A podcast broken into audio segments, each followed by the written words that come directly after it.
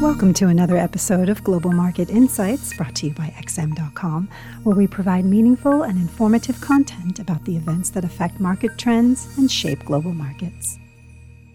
You're listening to the Daily Market Comment podcast by Raffi Boyadjian for Tuesday, October 6th. I'm Christina Marujos. Thank you for joining us at XM.com. Markets were calmer on Tuesday as the panic over President Trump's health subsided further while negotiations for a new coronavirus relief bill continued. Asian stocks got off to a positive start, lifted by news that Trump had been discharged from the Walter Reed Medical Center after spending three days receiving treatment for the virus. But the gains were modest, and European European and US stock futures were mixed amid ongoing speculation about the severity of his illness. Contradictory reports from Trump's physicians, as well as from the White House about the seriousness of his condition, have added to the mystery surrounding his diagnosis and recovery. What is clear is that Trump is not out of the woods yet, and if the president and his team continue to downplay the virus, there is a risk his health could deteriorate again if he goes back on the campaign trail in full force. Trump has already been criticized for endangering his Secret Service agents when he went for a drive by to greet his supporters during his hospital stay. Hence, how he chooses to respond in the next couple of weeks to upcoming events, such as the second presidential debate, will be watched closely and is bound to keep markets on edge. But as investors try to make sense of the increasing unpredictability of the 2020 US election, and although Trump catching the virus has thrown a spanner in the works, what matters more for the markets is whether or not there will will be another big fiscal stimulus package. Talks between House Speaker Nancy Pelosi and Treasury Secretary Steven Mnuchin are ongoing as the two sides try to bridge the gap on the size of the package. There is growing hope that a deal in the range of 1.5 to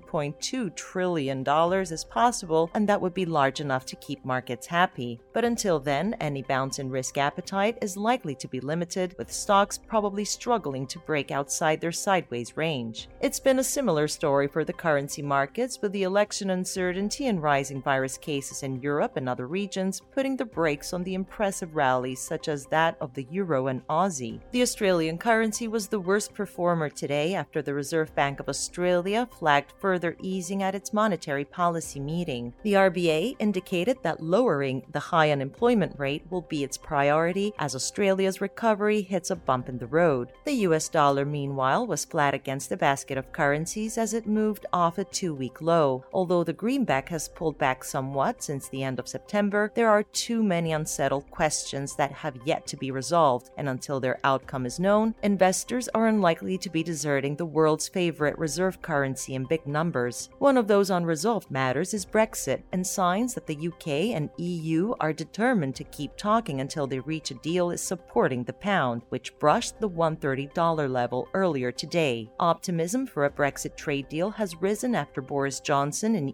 EU Commission President Ursula von der Leyen agreed on Saturday to intensify the negotiations despite the recent standoff. This was today's Daily Market Comment podcast. Thanks for listening at xm.com.